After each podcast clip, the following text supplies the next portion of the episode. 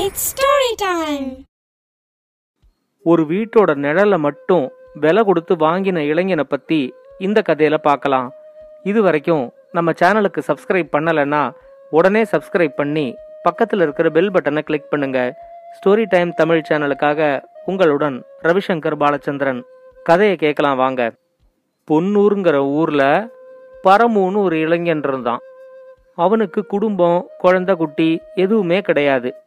அவனுக்கு இயற்கையாகவே நல்லா புல்லாங்குழல் வாசிக்கிற ஒரு திறமை இருந்துச்சு. அவனுக்கு குடும்பம் எதுவும் இல்லாததுனால தன்னோட புல்லாங்குழலை எடுத்துக்கிட்டு ஊர் ஊரா போவான். ஒவ்வொரு ஊர்லேயும் அவன் வாசிக்கும்போது அவனோட இசையை கேட்கறதுக்கு அந்த ஊர் மக்கள் எல்லாம் கூடிடுவாங்க. அவங்களா விருப்பப்பட்டு கொடுக்குற பணத்தை வாங்கிக்கிட்டு ரெண்டு மூணு நாளைக்கு அந்த ஊர்ல இருப்பான். அதுக்கப்புறம் அந்த ஊர்லேருந்து கிளம்பி வேற ஒரு ஊருக்கு போயிடுவான். ஒவ்வொரு ஊர்லயும் மக்கள் அவனுக்கு அன்பளிப்பா கொடுத்த பணத்துல அவன் செலவு செஞ்சது போக மிச்சம் இருக்கிற பணத்தை ஒரு பையில போட்டு தோல்லையே மாட்டிக்கிட்டு இருப்பான். இப்படி ஊர் ஊரா சுத்திக்கிட்டு வந்துகிட்டு இருக்கும்போது ஒரு தடவை சிறுபண்ணைப்புறம் அப்படிங்கிற ஊருக்கு அவன் வந்து சேர்ந்தான். அந்த ஊரை பத்தியும் அந்த ஊர்ல இருக்கிற பண்ணையார பத்தியும் அவன் ஏற்கனவே நல்லா கேள்விப்பட்டிருந்தான். அந்த பண்ணையார் ரொம்ப கஞ்சன் செலவே பண்ண மாட்டாரு. அது மட்டும் இல்லாம யாரை எப்படி ஏமாத்தி அவங்க கிட்ட இருக்கிற பணத்தை எல்லாத்தையும் பிடுங்கிக்க முடியும் அப்படின்னு தான் எப்பயுமே அந்த பண்ணையார் யோசிச்சுக்கிட்டு இருப்பாரு அப்படின்னு அவரை பத்தி எதிர்மறையாத்தான் பரமு கேள்விப்பட்டிருந்தான். இந்த மாதிரி குணம் இருக்கிறவங்க முகத்துல முழிக்கிறது கூட ரொம்ப பெரிய பாவம். அதனால இந்த ஊர்ல இருக்கலாமா? இல்ல வேற ஏதாவது ஊருக்கு போயிடலாமா அப்படின்னு பரமு யோசிச்சுக்கிட்டு அந்த ஊர் வழியா வந்தான். அப்பதான் பரமுவுக்கு அந்த பண்ணையார் ஊர்ல இல்ல அப்படிங்கிற விஷயம் தெரிஞ்சிச்சு. நல்ல வேளை அந்த பண்ணையார் இப்ப ஊர்ல இல்ல. அவரு திரும்பி வர்றதுக்குள்ள இந்த ஊர் மக்களுக்கு புல்லாங்குழலை வாசிச்சு காட்டி அவங்க கொடுக்கற அன்பளிப்புகளெல்லாம் வாங்கிக்கிட்டு இந்த ஊர்லேருந்து கிளம்பிடலாம் அப்படிங்கிற முடிவோட பரமு அந்த ஊருக்குள்ள சுத்தி வந்தான். அந்த ஊர்ல புல்லாங்குழல் வாசிக்கிறதுக்கு சரியான ஒரு இடத்த கண்டுபிடிக்கிறதுக்கு பரமு ரொம்ப கஷ்டப்பட்டான். அந்த ஊர்ல எல்லா இடத்துலையுமே நல்ல வெயில் அடிச்சுக்கிட்டு இருந்துச்சு.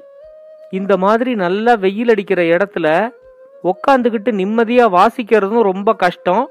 அதை கேட்கறதுக்காக வர்றவங்களும் வெயில்ல கஷ்டப்படுற மாதிரி ஆகும் அப்படின்னு நினைச்சுக்கிட்டு அவன் இப்படி சுத்தி வந்துகிட்டு இருக்கிறப்போ ஒரு வீட்டுக்கு முன்னாடி நிறைய நிழல் இருக்கிறத அவன் கவனிச்சான்.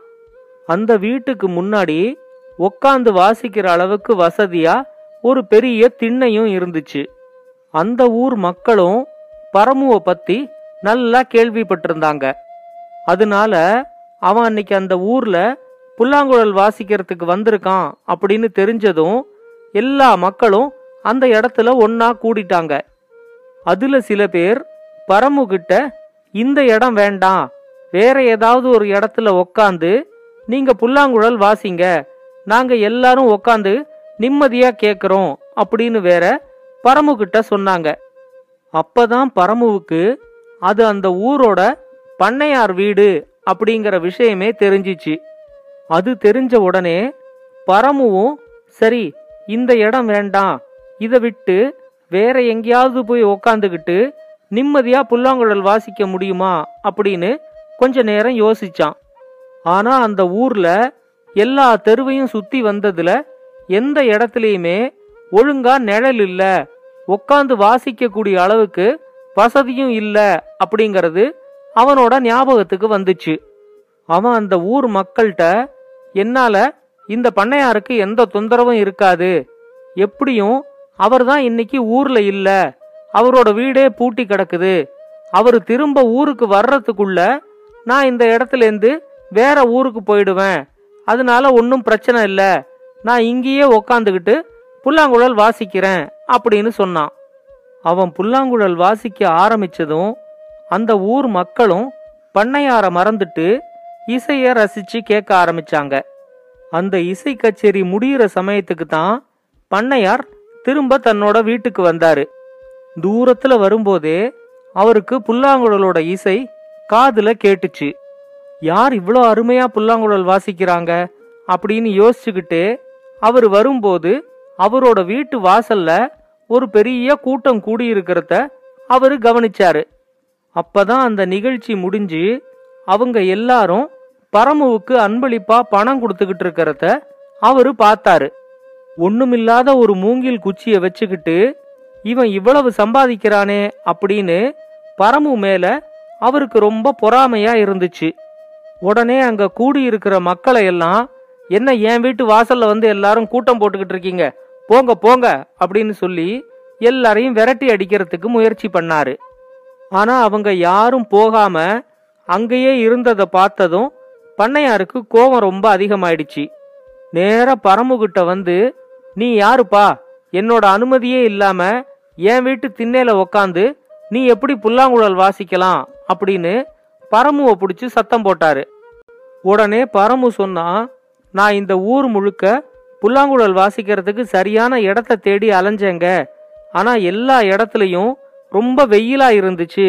இந்த ஒரு இடத்துல மட்டும்தான் நிழலா இருந்ததுனால நான் இந்த திண்ணையில உக்காந்துக்கிட்டு வாசிச்சேன் அப்படின்னு சொன்னான். உடனே பண்ணையார் ரொம்ப கோவத்தோட நான் வீட்டில் இல்லாதப்போ என் வீட்டு நிழலை நீ இலவசமா அனுபவிச்சுட்டு நான் திரும்ப ஊருக்கு வர்றதுக்குள்ள இங்கேருந்து காலி பண்ணிட்டு ஓடிடலான்னு நீ முயற்சி பண்ணிருக்கியா? அப்படின்னு கேட்டாரு. அங்க கூடியிருந்த மக்களுக்கு இந்த பண்ணையார் பரமுவை ஏமாத்துறதுக்கு ஏதோ திட்டம் போடுறாரு அப்படிங்கிறது மட்டும் நல்லா புரிஞ்சிச்சு. பரமு அவர்கிட்ட பணிவா நான் எங்கேயும் ஓடி போயிடலையேங்க. இங்கேயே தானே இருக்கேன் அப்படின்னு சொன்னான். உடனே பண்ணையார் பரமுகிட்ட சரி என்னோட வீட்டு நிழலை நீ பயன்படுத்திக்கிட்டதுனால அதுக்கு வாடகையா? எனக்கு நூறு ரூபாயும் என்னோட அனுமதி இல்லாம பயன்படுத்திக்கிட்டதுனால அதுக்கு அபராதமா ஒரு நூறு ரூபாயும் சேர்த்து இரநூறு ரூபாயை என்கிட்ட கொடு அப்படின்னு கேட்டாரு. உடனே அந்த ஊர் மக்கள்லாம் நிழலுக்கு வாடகையான்னு கேட்டு இப்போ பரமு அந்த பண்ணையார் கூட சண்டை போட போறான் அப்படிங்கிற மாதிரி தான் எதிர்பார்த்தாங்க. ஆனா பரமு அவர்கிட்ட சொன்னா நான் வேணா உங்க வீட்டு நிழலை விலைக்கு வாங்கிக்கிறேன். ஆயிரம் ரூபாய் பணம் தரேன். உங்க வீட்டு நிழலை எனக்கு விலைக்கு வித்துடுங்க அப்படின்னு சொன்னான். அந்த ஊர் மக்கள் எல்லாரும் என்ன இந்த இசைக்கலைஞன் இவ்வளோ முட்டாளா இருக்கானே? நிழலை போய் யாராவது விலை கொடுத்து வாங்குவாங்களா? அப்படின்னு யோசிச்சாங்க. பண்ணையாருக்கும் சரியான முட்டாள் நம்ம கிட்ட வந்து மாட்டிக்கிட்டு இருக்கான் இவனை இப்படியே விட்டுடக்கூடாது அப்படின்னு நினச்சிக்கிட்டு சரி ஒரு ஆயிரத்தி ஐநூறு கொடுத்து என் வீட்டு நிழலை நீ விலைக்கு வாங்கிக்கோ அப்படின்னு சொன்னாரு. உடனே பரமு ரொம்ப சந்தோஷத்தோட தன்னோட பையை எடுத்து அதில் அவன் இதுவரைக்கும் சேர்த்து வச்சிருந்த பணத்தை எல்லாத்தையும் எண்ணி அதுலேருந்து ஆயிரத்தி ஐநூறு பணத்தை எடுத்து அந்த பண்ணையார்கிட்ட கொடுத்தான்.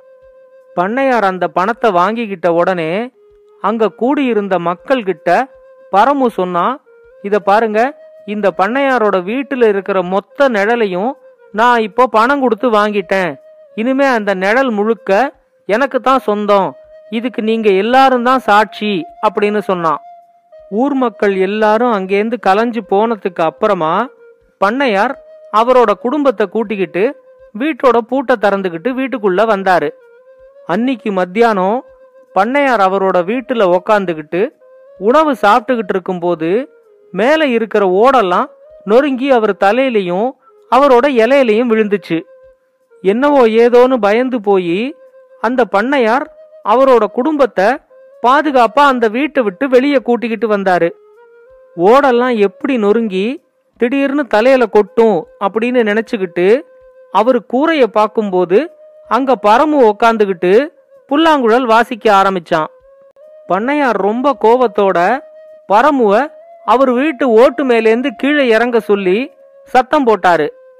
பரமு பண்ணையாரோட பேச்ச காதிலேயே வாங்கிக்காம ஓட்டு மேல இருந்த நிழல்ல உக்காந்துக்கிட்டு புல்லாங்குழல் வாசிக்க ஆரம்பிச்சான்.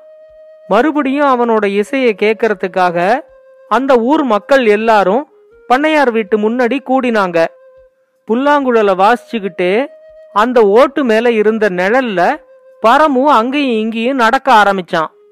அவன் நடக்கும் போதெல்லாம் அங்க இருந்த ஓடெல்லாம் நொறுங்கி பண்ணையார் வீட்டு உள்ளேயும் வெளியேயும் விழ ஆரம்பிச்சிச்சு. பண்ணையார் அவனை கீழே இறங்க சொன்னப்போ ஓட்டு மேலேந்தே பரமு சொன்னான் நான் உங்க வீட்டு நிழல் மொத்தத்தையும் உங்ககிட்ட விலைக்கு வாங்கிட்டேன். இப்ப இந்த நிழலோட உரிமையாளர் நான் தான் உங்க வீட்டு ஓட்டு கூரை மேல எங்கெல்லாம் நிழல் இருக்கோ அங்கெல்லாம் நான் இன்னும் புல்லாங்குழல் வாசிக்கிறத யாராலையும் தடுக்க முடியாது. அதுக்கு இந்த ஊர் மக்கள் தான் சாட்சி அப்படின்னு சொன்னான். அந்த ஊர் மக்களுக்கும் அப்பதான் பரமுவோட திட்டம் தெரிஞ்சிச்சு. அவங்களும் பண்ணையார்கிட்ட ஆமா எங்க முன்னாடி தானே உங்க வீட்டு மொத்த நிழலையும் நீங்க இவனுக்கு வித்தீங்க. அதை நாங்கள்லாம் பார்த்தோமே நாங்க தான் அதுக்கு சாட்சி அப்படின்னு சொன்னாங்க. அப்பதான் பண்ணையாரும் பரமு ஒரு முட்டாள் இல்ல நல்ல அறிவாளி தான் தான் முட்டாள்தனமா ஆயிரத்தி ஐநூறு ரூபாய் பணத்தை வாங்கிக்கிட்டு நிழலை வித்து தொலைச்சிருக்கிறேன் அப்படின்னு தன்னைத்தானே ரொம்ப நொந்துகிட்டாரு. அவரு பரமுகிட்ட நான் உங்ககிட்டேந்து வாங்கின ஆயிரத்தி ஐநூறு ரூபாய திரும்ப உங்ககிட்டயே கொடுத்துடுறேன். நீ என்னோட வீட்டோட நிழலை மறுபடியும் எனக்கே வித்துடு அப்படின்னு கேட்டாரு. அப்ப பரமு அவர்கிட்ட சொன்னான் இப்ப நிழலோட உரிமையாளர் நான் தான் அதனால இந்த நிழலை என்ன விலைக்கு விற்கணும் அப்படிங்கறத நான் தான் முடிவு பண்ணணும். ஐயாயிரம் ரூபாய் கொடுத்தீங்கன்னா வேணா உங்க வீட்டு நிழலை நான் உங்களுக்கு விற்கிறேன் அப்படின்னு சொன்னான். வேற வழியே இல்லாம பரமுகிட்டேந்து ஐயாயிரம் ரூபாய் கொடுத்து தன்னோட வீட்டோட நிழலை பண்ணையார் தானே வாங்கிக்கிட்டாரு. ஐயாயிரம் ரூபாய் பணத்தை வாங்கிக்கிட்டு பரமு அந்த வீட்டோட கூரையிலேருந்து கீழே இறங்கினான் ஊர் மக்கள் எல்லாரும் மற்றவங்களை ஏமாத்துற பண்ணையாருக்கு சரியான பாடத்தை இவன் கத்து கொடுத்துட்டான் அப்படின்னு பரமுவ பாராட்டினாங்க. அந்த ஊர் மக்கள் முன்னாடி தனக்கு நேர்ந்த அவமானத்துக்கு அப்புறம் அந்த பண்ணையார் வேற யாரையுமே ஏமாத்துறதில்ல. இந்த கதையை பத்தின உங்களோட கருத்துக்களை பின்னூட்டத்துல கமெண்ட்ஸா பதிவு பண்ணுங்க. இது மாதிரி இன்னும் பல நல்ல கதைகளை கேட்க ஸ்டோரி டைம் தமிழ் சேனலோட தொடர்புல இருங்க. நன்றி வணக்கம். இந்த கதை உங்களுக்கு பிடிச்சிருந்தா லைக் பண்ணுங்க கமெண்ட் பண்ணுங்க ஷேர் பண்ணுங்க. மறக்காம ஸ்டோரி டைம் தமிழ் சேனலை சப்ஸ்கிரைப் பண்ணுங்க. அப்படியே பக்கத்துல இருக்க அந்த பெல் ஐகானை கிளிக் பண்ணுங்க.